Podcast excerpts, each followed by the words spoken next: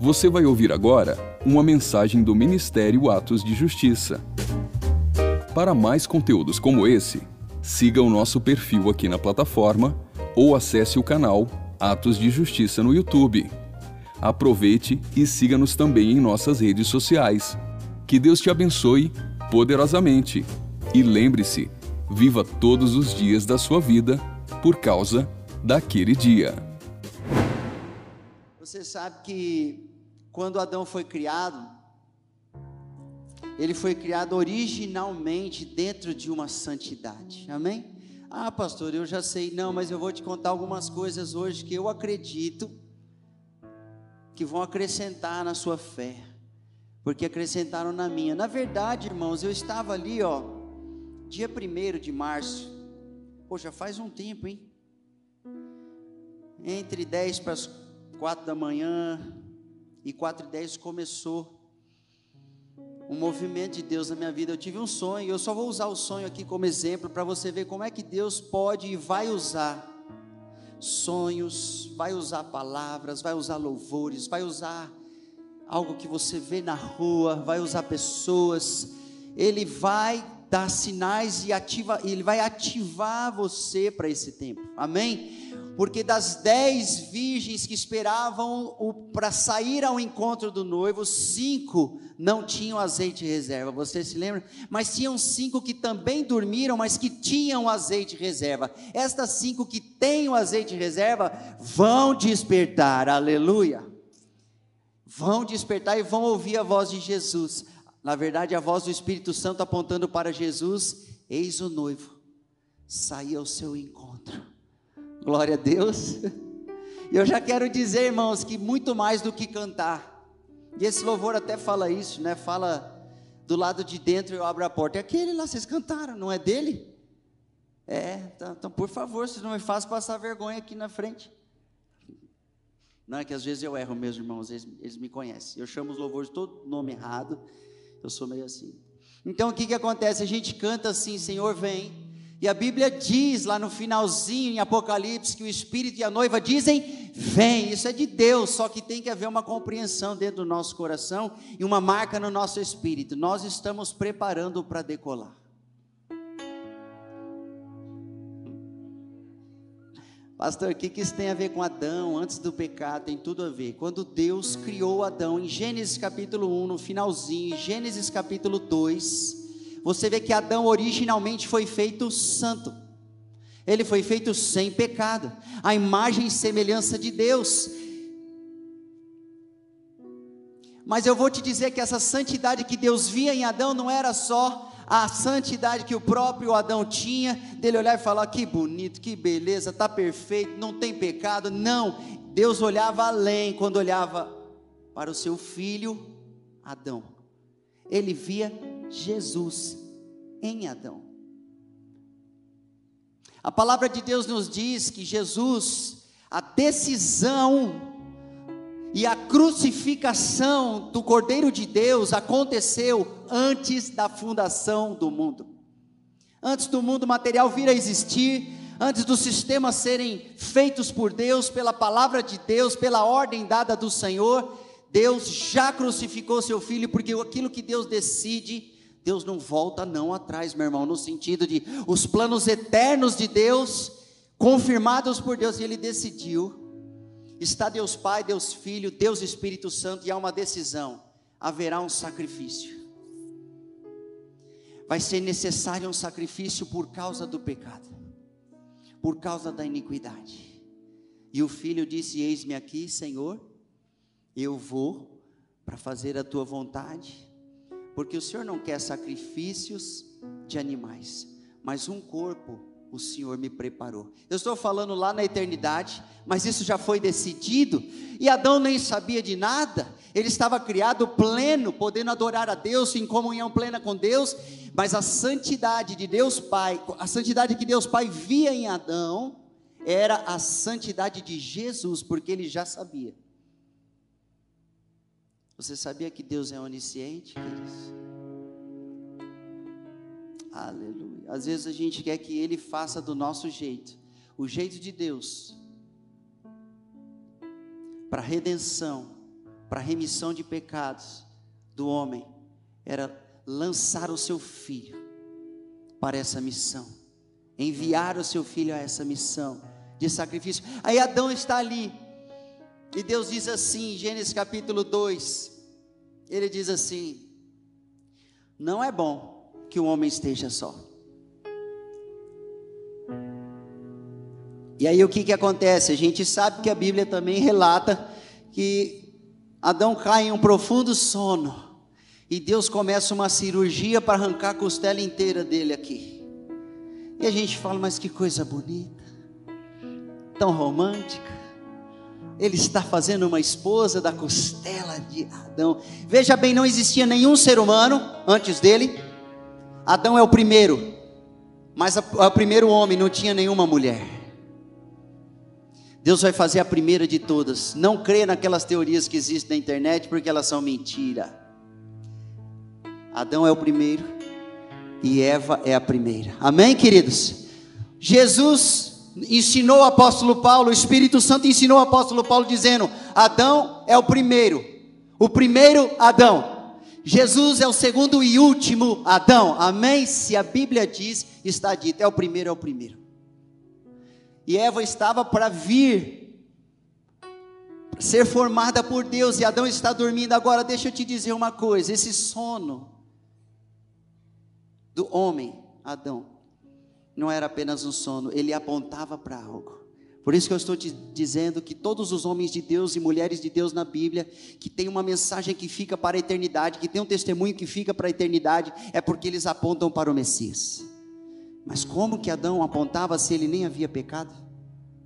Quando ele dorme, a Bíblia nos diz que Jesus teve que morrer, ficar três dias e ressuscitar. Amém, queridas? Sabe o que, que acontece com Adão? Ele dorme prefigurando, apontando para a morte de Jesus na cruz. Você fala, pastor, é verdade? É, e quando eu tive esse sonho, queridos, foi assim que Deus me despertou de madrugada, eu não conseguia dormir. E ele mostrou o irmão da igreja, o Anselmo, e o Anselmo estava glorificando a Deus Pai. E quando ele adorava a Deus Pai, eu via uma construção inacabada, uma obra que tinha que continuar. Isso é profético. Todo crente que gosta desse negócio sabe que é profético. Nós temos uma obra inacabada, precisamos terminar. Mas não foi isso que me pegou, não. Quando eu despertei, o Espírito Santo começou a me ministrar e me levou na Bíblia. Que todas as vezes que Deus está falando com você, Ele te leva para a Bíblia. Amém? Se ele te levou para alguma outra escritura sagrada, você pode saber que não é o Espírito Santo. Me levou para a Bíblia, único livro realmente sagrado, de verdade, e ali eu comecei a ver a história de Adão e Deus começou a falar comigo assim: olha, não foi só um sono, não. Não foi só ele deitar e dormir, acordar e falar: puxa vida, que beleza, olha essa mulher que o Senhor me preparou.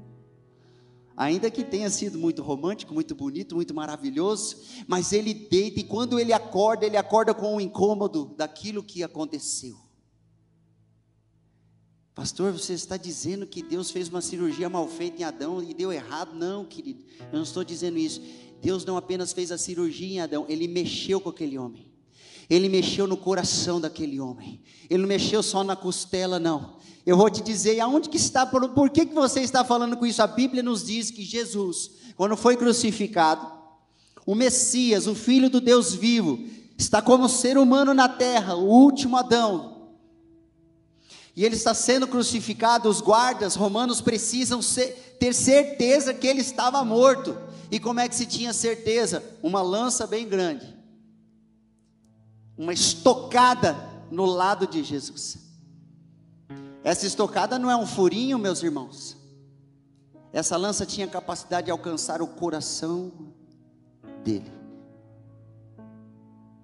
Quando Deus abre Adão e tira a costela, ele também está fazendo um movimento dentro do seu filho. Amém? E sabe o que Deus vai fazer conosco nesses dias? Vai trocar o nosso coração de pedra e colocar um coração de carne. Pastor, eu não tenho coração de pedra.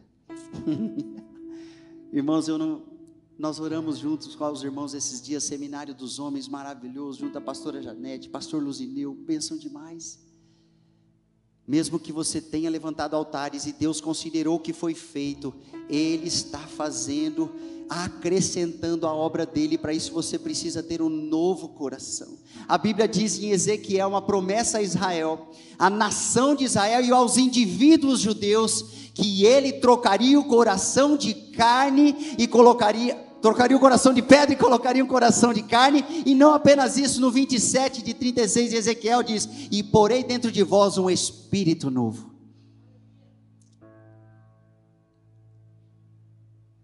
Todas as promessas de Israel, toda a vida dos homens e mulheres de Deus, tudo que aconteceu na Bíblia que é pertinente e eterno aponta para o Messias.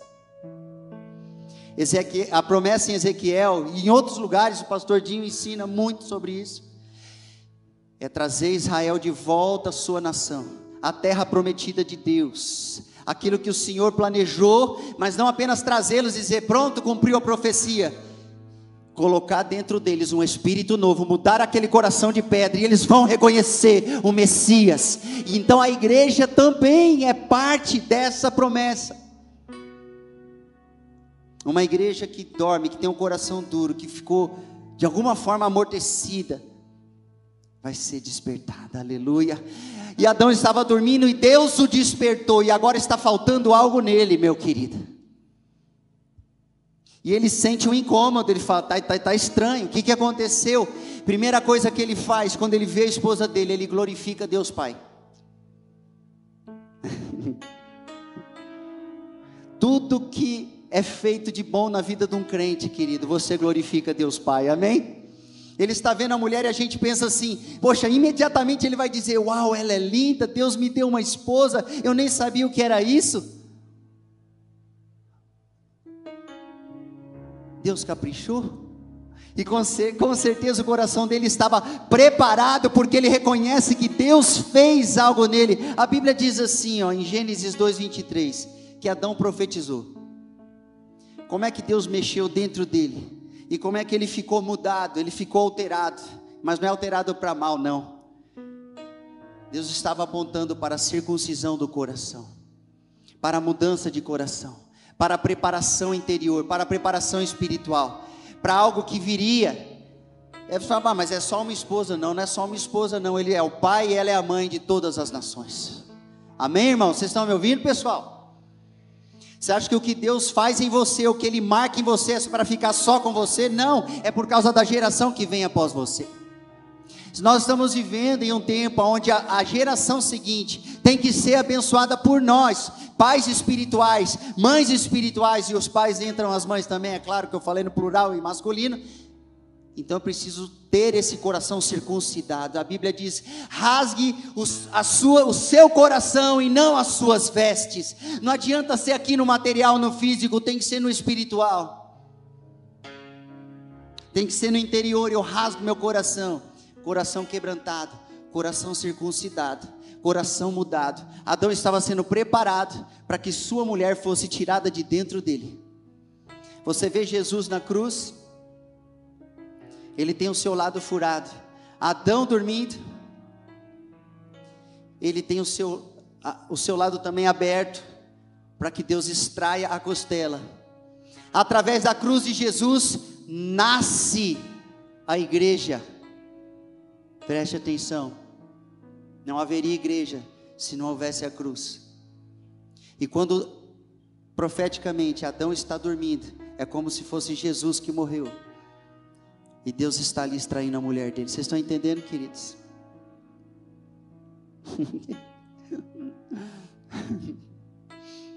e aí ele diz assim, ó: "Ah, esta é osso do meu osso e carne da minha carne."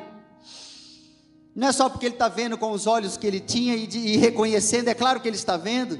Eles são de carne e osso, é verdade, mas ele recebe revelação, ele está mudado, ele está preparado.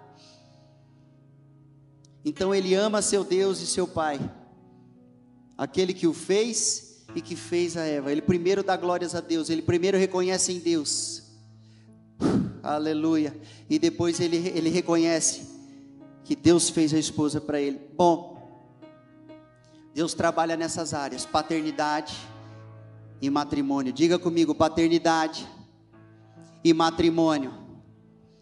São os dois modelos de Deus para a pregação do Evangelho, os dois tipos de relacionamento principais na Bíblia, pelos quais Deus prega o Evangelho na face da terra, é paternidade, e eu quero incluir aqui a maternidade dentro de uma perspectiva maior, ok? É a paternidade e o matrimônio e o casamento são as duas coisas que já estão ali em Adão. Ele tem pai e ele tem esposa. E não é esposa dos outros, não é esposa para ele, é esposa dele. Nesses dias você vai perceber que o Espírito Santo está operando, porque ele vai trazer teus olhos de volta para o Pai e vai trazer teus olhos de volta para sua esposa, para o seu esposo. Aleluia. Deus não vai arrebatar uma noiva adúltera. Deus está alinhando a nossa condição moral. Deus está trabalhando na santificação. Adão era santo, mas Deus não olhava para a santidade do próprio Adão, e sim a santidade do seu filho Jesus quando ele olhava para Adão, porque ele já via Jesus crucificado, ele já via Jesus sendo atravessado na cruz, e ele já via Jesus ressuscitando por causa dos pecados da humanidade. E por isso ele muito se alegrava e continuava o seu projeto mesmo já sabendo que Adão ia pisar no tomate. ele ia pisar no tomate, irmãos. E de fato ele fez assim como nós também fazemos. Não adianta você culpar e querer chegar no céu e brigar com Adão, brigar com Eva, querer tirar satisfação. Não adianta você ficar nervosinho, porque todas as oportunidades que nós tivemos na nossa vida, nós também pisamos no tomate. E eu não sei nem de onde vem esse termo, mas não é bom, né, irmão? Se tem um negócio ali, você pisa o seu pé, sai sujando tudo, que coisa terrível.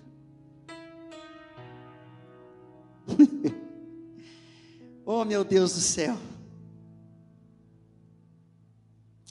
Aleluia. E aí eu fui pensando, né? Falei, meu Deus. E aí ele foi me, atraindo e falou, começou a falar de arrebatamento. E eu, e eu questionando, mas o que que está acontecendo? Na verdade, não dava nem muito, muito tempo de questionar está sendo ministrado com muito mais vigor agora para esse tempo. E era sobre isso que eu comecei falando, e por isso que eu pedi para vocês tocarem a beleza de Jesus. Um Jesus irresistível, apaixonado e apaixonante, maravilhoso, lindo. Seus olhos são como chama de fogo. Ele é glorioso, seus cabelos não podem ser descritos. O melhor que João conseguiu fazer em Apocalipse capítulo 1 é dizer brancos como a neve, muito claros, gloriosos. Irmãos que tiveram experiências a respeito disso, aquela menininha que foi arrebatada alguns meses atrás, no ano passado aí, ela pegou nos cabelos de Jesus. Tem o testemunho também do pastor Lucas Santana, que ele fala dos cabelos de Jesus. É algo maravilhoso. É o cabelo, são os olhos, é, são suas vestes, a sua presença, o seu amor é grandioso. Mas eu vou te dizer, querido, quando Deus olhava para Adão, olhava com amor, com desejo de estar com ele, de ter comunhão com ele, isso não mudou. Quando Deus fala na sua palavra que haverá o arrebatamento, você sabe por que, que haverá o arrebatamento? Eu sei, pastor porque tem na escatologia, está escrito na Bíblia, a gente tem que estudar, né, pastor Dinho? Temos que estudar, meu Deus. Sim, mas não é por isso que ele escreveu na Bíblia. Não é só por isso, né? Para você estudar. Eu gosto muito de teologia, todas as vezes que eu penso na palavra de Deus, penso, meu Deus, eu estou fazendo teologia, estou conjecturando, estou fazendo teologia, você também não precisa ter feito uma faculdade. Você sabia disso? Não pode ter raiva de teologia, eu não tenho, pelo contrário, só que entenda aqui o seguinte: não é por causa da teologia, da escatologia, do porvir que Deus escreveu somente, não. Ele escreveu uma carta, uma profecia de amor. João capítulo 14 é uma profecia de amor, é uma promessa de amor, é um voto de amor do noivo que voltará para buscar a sua noiva. Só que esse voltar, às vezes a gente fica meio. Então eu vou esperar, como até as canções falam, e às vezes eu fico incomodado. Eu estou só esperando, Senhor, eu estou só esperando eu falo, eu mudo a letra.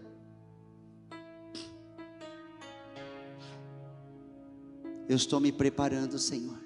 Eu estou me preparando, Senhor. Eu estou me preparando, Senhor. Até o momento que a ceifa acontecer, os anjos vão ser enviados e haverá uma colheita na terra, o arrebatamento. Os que morreram em Cristo ressuscitam primeiro, ganham corpo glorificado, sobe. Logo em seguida nós subimos isso está escrito lá em 1 Tessalonicenses capítulo 4. E aí nós somos levados rapidamente, sabe por quê? Porque o rapto da igreja, o arrebatamento, ele é, to, é, ser tomado à força, não é algo assim, ó. Jesus está tão apaixonado e tão desesperado para que finalmente aconteça essa festa, que o arrebatamento é nesse nível de amor e de paixão e de pressa.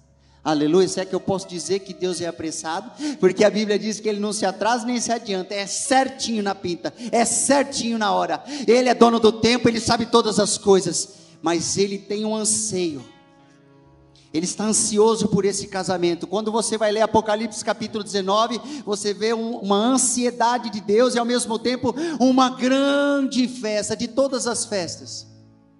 Existe a festa de aniversário das crianças, muito importante, celebração da vida. Existe a festa de aniversário das pessoas, que também é importante. Aleluia! Existem vários tipos de festa, mas tem uma festa que Deus escolheu: festa de casamento. Amém, queridos? E essa festa de casamento, ali em Apocalipse capítulo 19, a Bíblia diz que é a maior festa de todas. É sobre essa festa que eu acredito que Jesus profetizou: eu não vou ceiar de novo com vocês, comer do pão e beber do cálice, até que nós façamos isso juntos no reino do meu Pai. Tem uma festa, um grande banquete, é a festa de casamento. Vai ser a maior festa, até os anjos vão estar arrumados para essa festa. Os arcanjos vão estar arrumados para essa festa. Vai ter uma roupa exclusiva, isso não está na Bíblia, mas eu estou te falando quando uma festa é especial, você não veste a roupa trivial.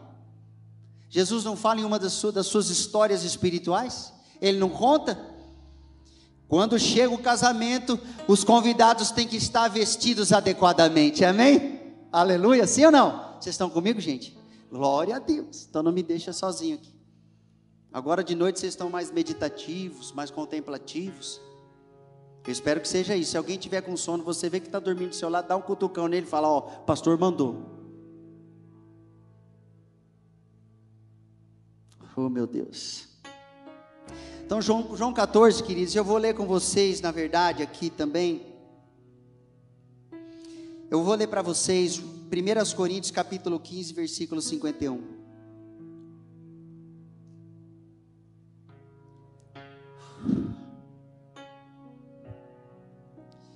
Quem achou, diga amém. Amém, glória a Deus. Eu tenho temor nessa noite de nós não darmos uma resposta à altura.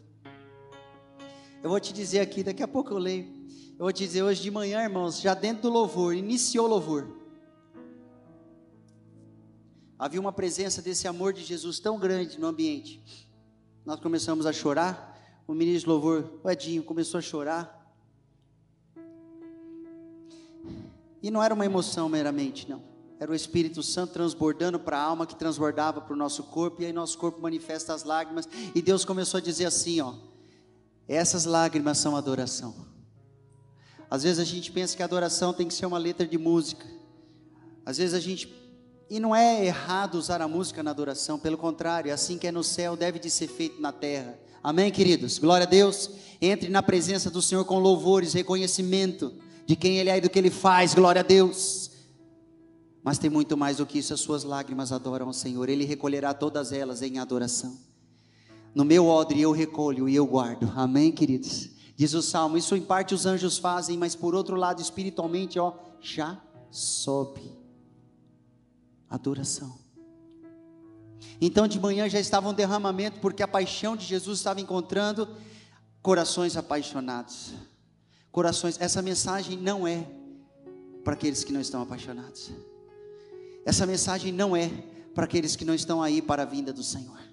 Essa mensagem é para aqueles que anseiam por estar com o Senhor, para encontrá-lo nos ares. E essa é a mensagem que eu tenho para vocês nessa noite. Tudo o que Jesus fez, e desde Adão é isso que Deus enxerga, é para que finalmente nós estejamos aonde Ele está. Quando Ele diz em João capítulo 14: Eu vou na frente preparar-vos lugar, para que aonde eu estou, vocês estejam também. O noivo vai na frente preparar lugar na morada celestial. Por isso que eu creio, querido, que nós vamos, eu creio, que nós vamos acessar a nova Jerusalém antes dela descer do céu na terra.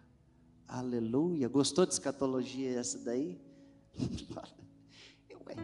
Se ele fez uma outra morada que não seja essa, eu não sei. Essa está descrita na Bíblia. Eu estou olhando aqui porque tem uns mestres ali, ó. Os mestres, né?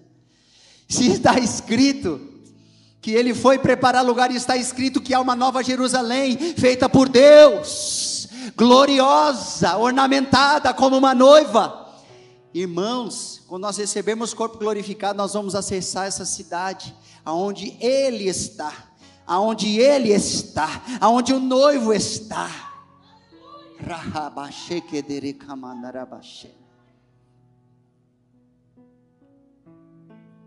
Então tem uma festa. Uh. E nessa manhã Deus encontrou pessoas apaixonadas. Eu não sei se agora à noite Ele vai encontrar. Eu não sei. Eu não sei. Então vamos lá, 1 Coríntios capítulo 15, versículo 51 diz assim: Eis que eu digo um mistério, nem todos dormiremos, mas todos seremos transformados. No momento, no abrir e fechar de olhos ao som da última trombeta, pois a trombeta soará, e os mortos ressuscitarão incorruptíveis, e nós seremos transformados. E ali em Tessalonicenses ele diz assim, 4,15: Afirmamos a todos vós pela palavra do Senhor que nós, os que estivermos vivos, quando se der o retorno do Senhor, mas presta atenção que retorno é esse que ele está falando aqui. Certamente não precederemos os que dormem nele. E dormir na Bíblia, geralmente aqui no contexto profético, é morte física. Você não está descansando na eternidade, tipo assim, ó, inconsciente.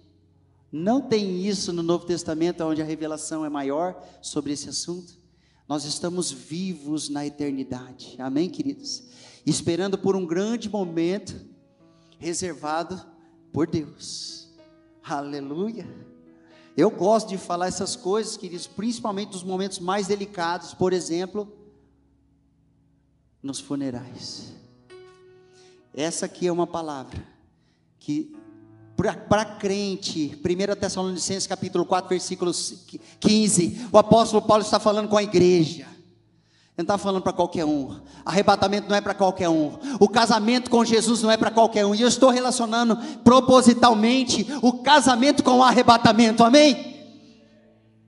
Porque, irmãos, eu tinha uma fé assim. Bom, eu fui salvo pela graça. Serei arrebatado. É assim que eu pensava. Mas o tempo passou e eu descobri que a coisa é um pouquinho mais estreita. Na verdade, muitos de nós estarão, é, estará, estarão, agora eu conjuguei certo, né? Muitos de nós estarão na festa de casamento, mas não para se casar com Jesus, serão convidados serão, estarão participando da festa, estarão ali, vai ser glorioso, mas nem todos casarão com ele. Sabe por que, que isso é importante, querido? Para provocar em você uma sede, para provocar em você uma fome, para provocar em você um desejo de estar lá, porque tem gente que está me ouvindo aqui, e alguns que estão me ouvindo através dessa transmissão, que nem vontade de partir eles têm mais. Então nós choramos, a gente chorou pela partida do Tonhão. Mas esse é um choro nosso, da nossa parte, da nossa amizade, da nossa convivência, da parte humana nossa. Porque no nosso espírito nós exultamos, está chegando a hora, irmãos, está chegando a hora, está chegando a hora. Ele foi na frente, o pastor já falou.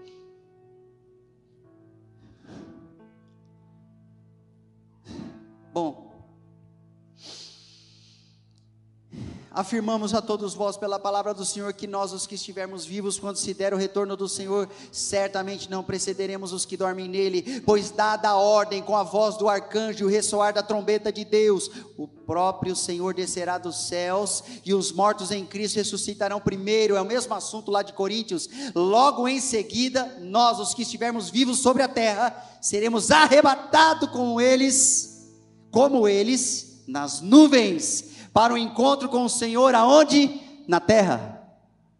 Esperando aqui. Eu vou esperar aqui para dançar com o Senhor. Aqui tem a gente que canta esses louvores, eu estou te falando. E eu canto também. Às vezes eu não canto, mas a maioria das vezes eu canto. Mas eu sei que teologicamente não é isso, pastor. Primeiro a gente sobe. Primeiro a gente voa. Esses dias eu estava falando com uma criança, acho que era um aluno meu. Se eu não me engano, ia educar. Não sei porquê, tinha lá um negócio, medo de voar, ou então queria voar, acho que ele queria voar. E aí esses desenhos animados, né, o pessoal é cheio de um poder estranho, obscuro, né? Tem uns poderes aí nos desenhos que é um poder que não vem do Espírito Santo. Que não são anjos de Deus que aparecem nesses desenhos, eu vou te contar, tem muita coisa lá. E aí eles dizem, pastor, mas eu queria voar. Eu falo, você quer voar, então você tem que ficar bem juntinho de Jesus. Você tem que amar Jesus todo o teu coração, sabe por quê? Quando chegar a hora do arrebatamento, você vai voar para encontrar Jesus, aleluia. Aí a criança ficou com o olho desse tamanho e fala, pastor, como que você fala uma coisa dessa para uma criança? Ué, eu não posso mentir. Tem gente que tem coragem de falar que Papai Noel é de verdade para criança, mas não fala do arrebatamento, achando que o arrebatamento é mentira e que o Papai Noel não é, ué. Você gostou da minha comparação? Não gostou, né? Eu vou te dizer, irmãos, Deus não é Deus de meia verdade. Deus não é Deus meia boca. Ele diz: Eu sou o caminho, a verdade e a vida. Ninguém vem ao Pai a não ser por mim. João capítulo 14. Papai é o celebrante do casamento. Ele é o celebrante do casamento. Ele vai estar ali realizando esse casamento. João 14 é casamento. É o noivo que pagou o dote. É o noivo que fala: Eu deixo o meu penhor. É o Espírito Santo que vai ser enviado. Qual é a sua garantia? Como é que você garante que você vai para lá? Relacionamento com o Espírito Santo de Deus. Por isso que ele diz: vocês não vão ficar sós. Enquanto nós estávamos hoje aqui no louvor, eu tive um, irmãos, uma experiência tremenda. Eu não vou conseguir transmitir. Na, na plenitude, é claro. Tem coisas que Deus fala com a gente. E é para a gente, Ele precisa me mudar, me moldar, me transformar, me quebrantar, operar o meu coração, rasgar o meu coração, eu sei, mas tem outras coisas que é para a igreja. Aleluia. E ele estava falando sobre essa unção do Espírito Santo preparando a noiva. Sabe que dias nós estamos vivendo, irmãos? Nós estamos vivendo os dias de Esther, festa de Purim, a festa do grande livramento que Israel recebeu daquele Amalequita que era maldito. Ele era maldito, Deus amaldiçoou os Amalequitas. Lembra quando Saul tinha que executar os amalequitas? Deus sabia que esse povo era um povo que eu vou assim dizer para você. É demônio até na célula. Toda a justiça de Deus é justa. Eu estou sendo redundante propositalmente também. Toda a justiça de Deus é porque é justo. E ele falou para Saul: executa todos, não pode sobrar nada, porque ele sabia que lá na frente, se alguém sobrasse, se levantaria. Pois bem, não foram executados todos.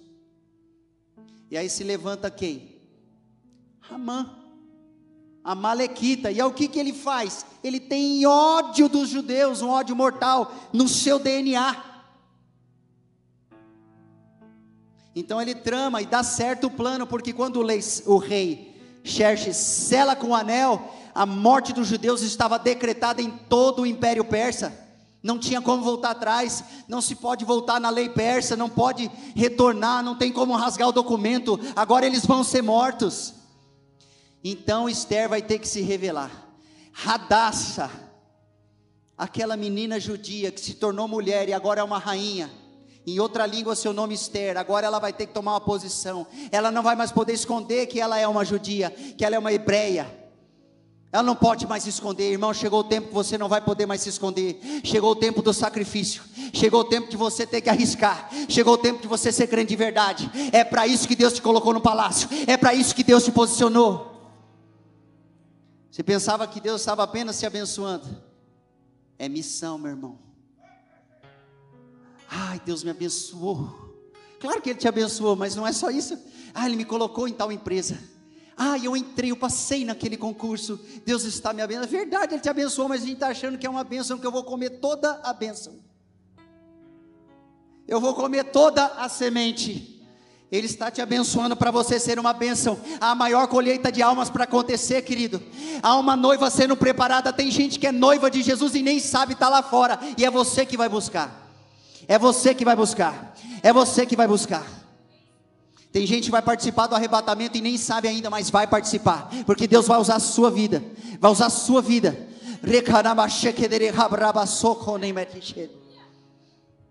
E lá estava Esther. Agora eu, o tio dela, que era um pai profético, um, tinha paternidade verdadeira, seu coração. Ele de fato criou aquela menina para se tornar uma grande mulher de Deus. Ele e os judeus já estavam jejuando porque eles já sabiam da notícia. Agora Esther não sabia da notícia, pastor. Eu li de novo, fiquei abismado. O rei não, não queria nem falar nada. Ah, deixa a rainha. Esse rei, eu vou te contar. Ele era difícil, hein? Já tinha mandado uma rainha embora. Esther estava pisando em ovos com aquele rei. É claro que há uma figura de Jesus também aí, mas eu quero falar do humano Xerxes. Ele era um homem difícil. E estava todo mundo sabendo, menos ela. E aí, a hora que o servo vem contar, olha só, o seu tio, o seu pai de criação, está com um pano de saco e cinza. E ela olha e fala: Peraí, isso não é bom. Peraí, separa uma roupa bonita para ele, leva lá, fala para ele trocar. E aí ele vem de volta e fala: Não, ele não aceitou, não. Sabe por quê? Porque tem um decreto sobre o teu povo, tem um decreto sobre os judeus: é morte. E a palavra é essa: será ele diz assim: será que você não foi colocada nesse palácio justamente para esse momento? Porque se você se desviar e não quiser aparecer, Deus vai providenciar livramento para Israel, porque é a nação prometida, mas e você? Irmãos, é isso que está acontecendo. É isso que está acontecendo. Deus está levantando pessoas que não têm toda a força, não têm toda a capacidade, às vezes nem sabe da missão completa, mas quando Ele chama, desperta, abre os olhos, abre os ouvidos e fala, fala, opa, é, peraí, eu estou entendendo, eis-me aqui, Senhor, entra no lugar de temor, vai para o jejum e para a oração, amém? O que, que você tem que fazer nesses dias? Jejum e oração. O que, que você tem que fazer nesses dias? Jejum e oração. O que, que você tem que fazer nesses dias? Jejum e oração. É isso. Jejum e oração. Jejum e oração. Porque temor, você já recebeu uma revelação poderosa. Jesus está às portas. Você está prestes a subir para encontrar com ele nos ares. Jejum e oração. Esther estava prestes a chegar diante do rei. E ela já havia argumentado justamente isso. Agora eu entendi o que Deus está fazendo aqui. Agora de noite. Agora eu entendi. Se ela chegasse diante do rei de qualquer jeito, ela seria morta. Lembre-se que por muito menos, esse rei mandou que a rainha Vasti fosse deposta. Ela falou: Meu Deus, eu tenho que chegar. Jejum e oração de três dias. E ela se achega diante do rei.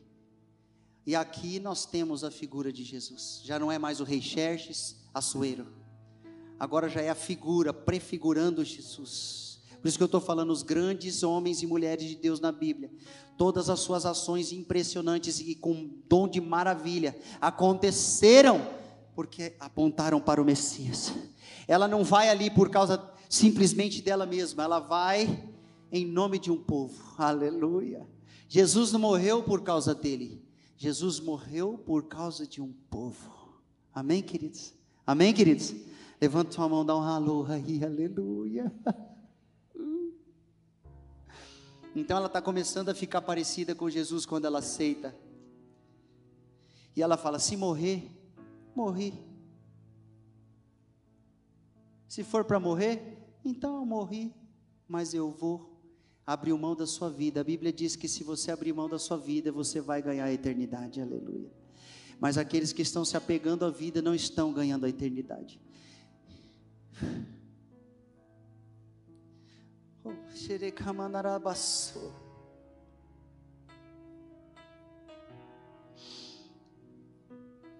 E a Esther comparece diante do rei. Qual era o sinal? Qual era o sinal de misericórdia? O sinal de clemência. Era o cetro de ouro ser estendido para que ela pudesse tocar para encontrar misericórdia. O rei estende o cetro, ela já encontrou vitória ali. Só que a missão dela está apenas começando. ela faz dois jantares e no segundo jantar, com Ramã do lado, ela declara a verdade: Eu sou de Israel, eu sou judia, aleluia, eu sou povo de Deus. Irmão, sabe você que está crente, agente secreto aí? Existem missões que são secretas e eu entendo, mas tem uns que são secretos e Deus não chamou para ser secreto.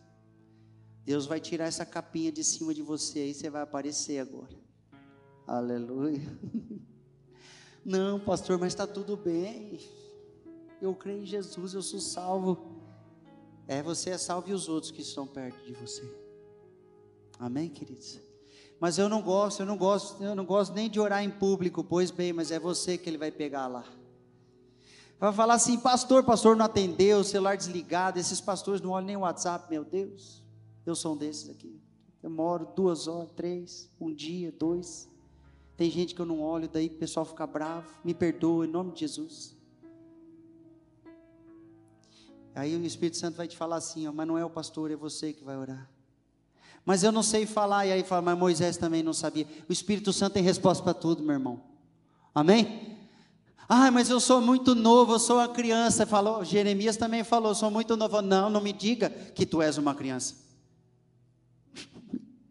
Josué estava tremendo na base porque ele viu que tinha cidade fortificada com muralha gigantesca, cabia carruagem de tão larga que era. É Jericó e é um monte de cidade fortificada. Deus está falando: não temas, assim como eu fui com meu servo Moisés, assim eu serei contigo. Apenas não te desvies do livro desta lei, nem para a esquerda nem para a direita. Fica firme, ser forte e corajoso.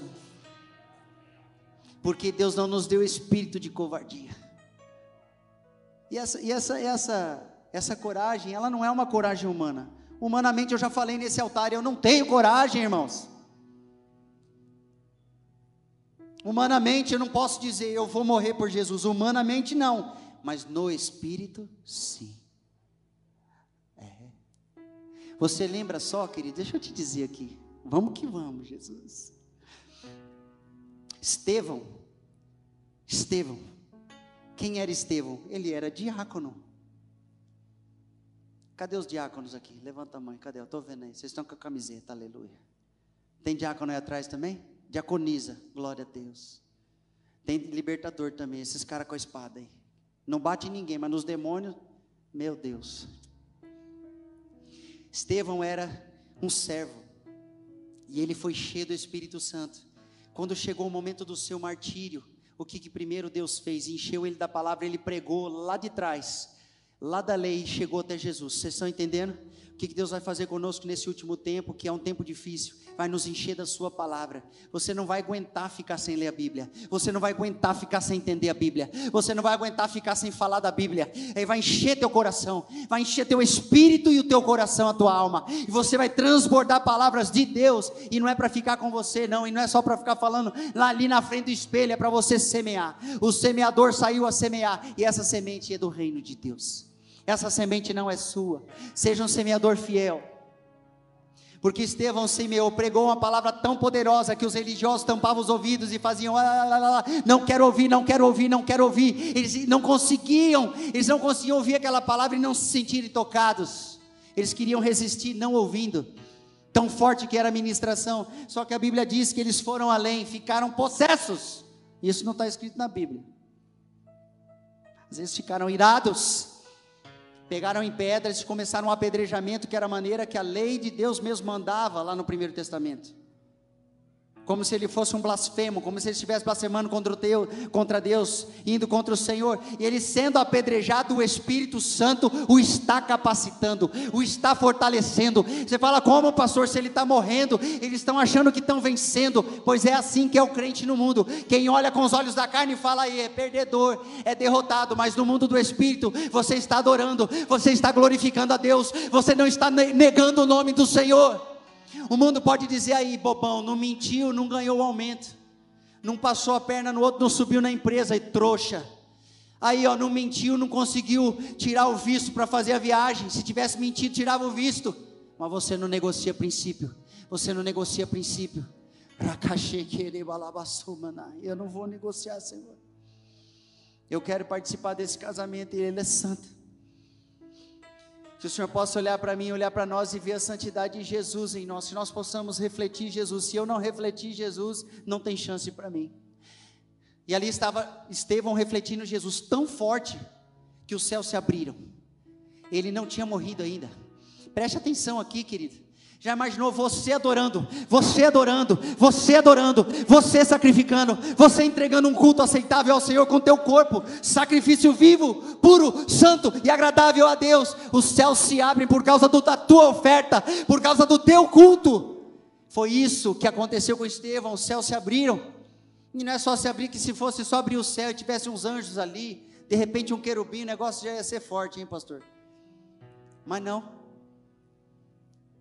o terceiro céu se abriu. Ele viu o mais alto dos Afon, o mais alto do norte, o trono de Deus. Ele viu. Ele viu aberto. E Jesus levanta do trono para recebê-lo. Você sabe o que é isso? Não, você não sabe nem eu. Jesus levanta, céus abertos. Então ele está sendo apedrejado na carne, mas no espírito. Uh! E foi tão forte aquela adoração, foi tão forte aquela adoração, foi tão forte aquela adoração que mesmo Saulo estando ali e outros fariseus e religiosos estando ali, lá na frente, quando Saulo se converteu, ele se lembrou. Isso, eu acredito que isso martelou a vida de Saulo, o restante da existência dele aqui na terra. Saulo, Paulo, Saul, é o mesmo homem na Bíblia, amém, queridos? Ele, ele foi, ele ficou atormentado, mas não no sentido ruim, ele, ele se lembrava, meu Deus, o primeiro mártir, eu estava lá, eu vi, aquele homem de verdade era um homem santo de Deus, porque eu vi Jesus dele, aleluia. Levante sua mão, levante sua mão, diga assim: Senhor, que os outros possam ver Jesus em mim porque o Senhor pode ver Jesus em mim. Me ajuda, meu Deus, a refletir a imagem e semelhança do Messias. Como eu amo seu nome, tens o nome mais lindo que eu conheço. Como eu amo seu nome Como eu amo seu nome, tens o nome mais lindo que eu conheço.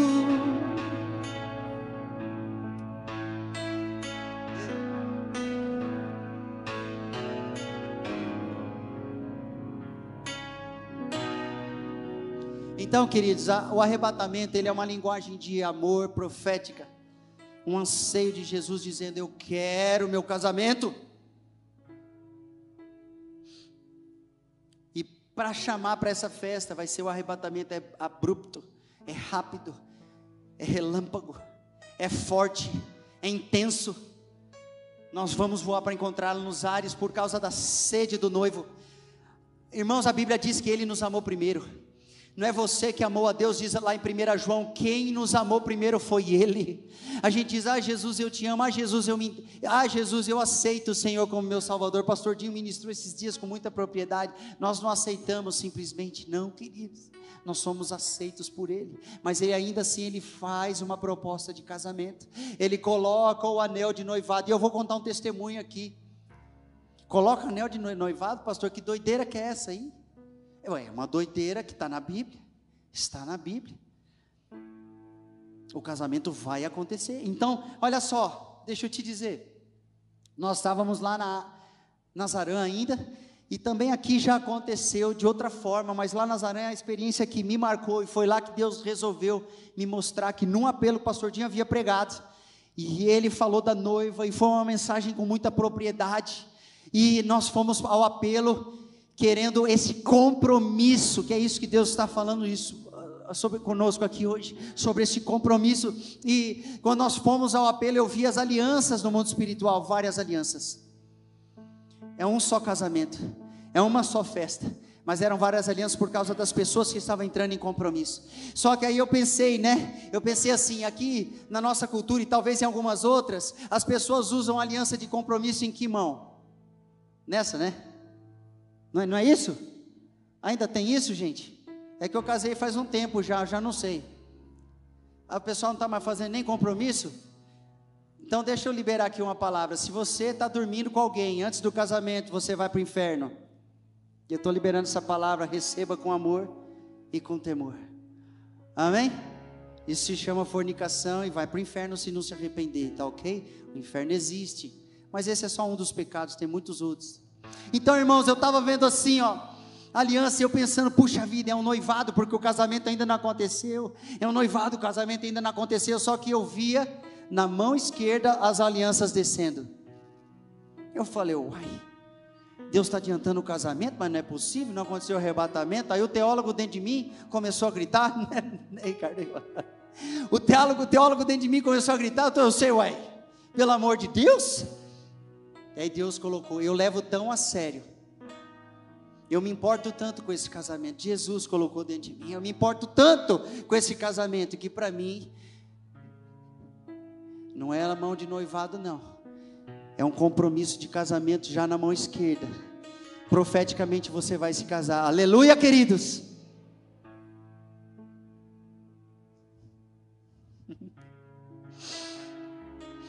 Eu quero que o louvor venha para cá em paz. Aleluia.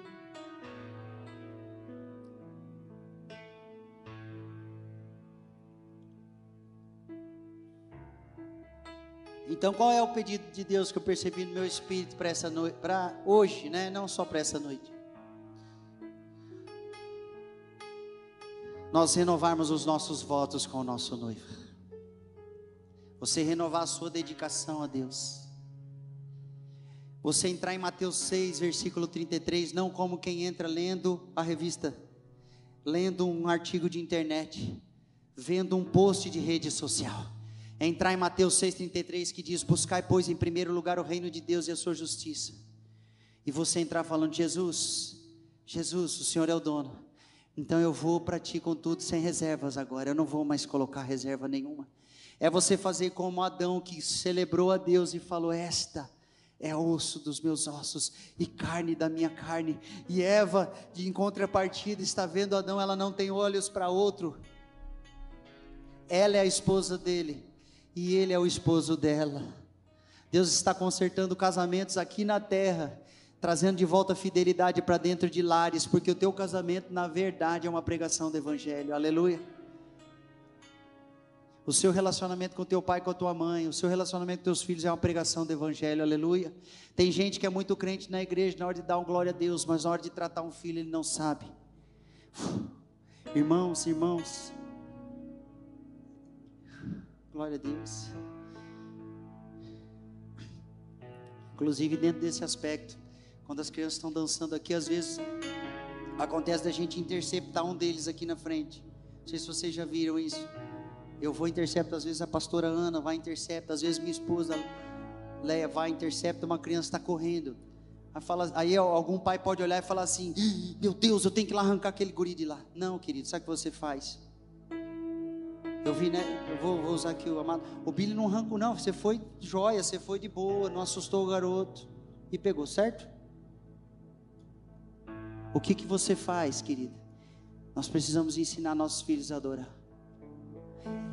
É isso que vai pregar o Evangelho nesse tempo. Vocês estão entendendo, meus irmãos? Amém, meus irmãos? Não é aquele post lindo que você fez lá na sua rede social que vai pregar o Evangelho somente aquilo ali é só a pontinha do iceberg. A hora que as pessoas tentarem entrar um pouquinho mais, eles vão ver que é muito mais profundo do que uma frase de efeito. Com todo respeito, porque a palavra de Deus é poderosa quando semeada. Amém? Mas sabe aquelas frases que às vezes a gente põe, né, pastor, de uma pregação, um termo, eu acho muito legal aquilo, eu gosto. Às vezes Deus usa aquilo através de vocês, através do Luiz Hermínio, usa algo da internet para mim, eu sei, usa, usa o Lu, usa as pessoas, mas é só a pontinha do iceberg. A pregação do Evangelho está acontecendo nesse tempo com grande propriedade. Pessoas que estão assumindo risco, pessoas que entenderam o sacrifício, pessoas que têm o coração circuncidado, pessoas que têm o coração quebrantado, pessoas que têm o coração quebrado para Deus, pessoas que tiveram seu coração trocado de pedra para coração de carne. homens sacerdotes, mas mulheres também que são servas de Deus, aleluia. Porque no mundo espiritual as mulheres também podem entrar nos tabernáculos, você está me entendendo? Hebreus capítulo 4 fala para homem e para mulher: entre com confiança diante do trono de Deus. Ele não está dizendo é só para os homens, porque na nova aliança as mulheres também entram. Na nova aliança, as mulheres também entram. Amém, irmãos? Vocês sabiam que lá atrás elas não podiam, tinham que ficar fora.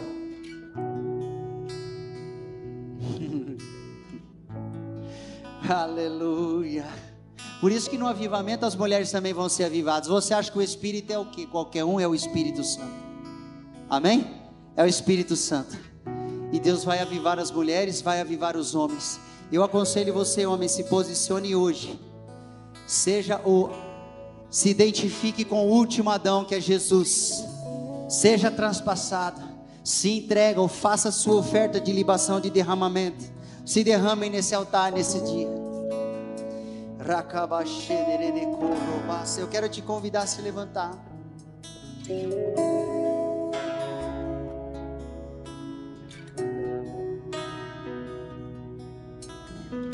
Nós vamos louvar aqui, Deus vai liberar um poder de Deus nesse ambiente, Ele vai aumentar a presença dEle. Só que eu quero te fazer uma pergunta: qual é a sua disposição para esse compromisso? Será que você vai fazer como atualmente estão fazendo? Você pensa que sua vida com Deus, ela é uma vida como se fosse eu vou ficar com aquela menina, uma menina dizendo eu vou ficar com aquele menino, um homem falando para a mulher, vai só ser aquele negocinho rapidinho.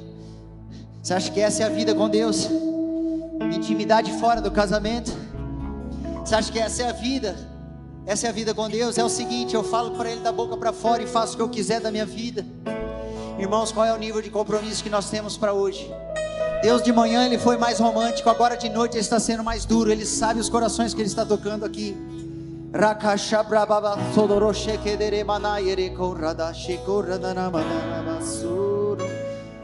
Há uma unção aqui de conserto.